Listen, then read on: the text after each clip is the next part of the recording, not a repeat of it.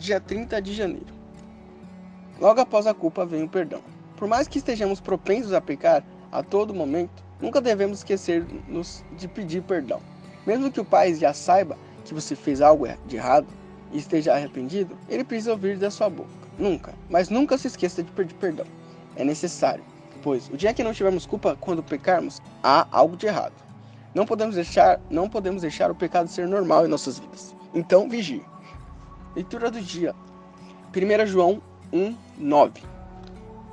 Se confessar os nossos pecados, ele é fiel e justo para nos perdoar os pecados e nos purificar de toda injustiça. E esse foi mais um Diário de um Jovem Pecador.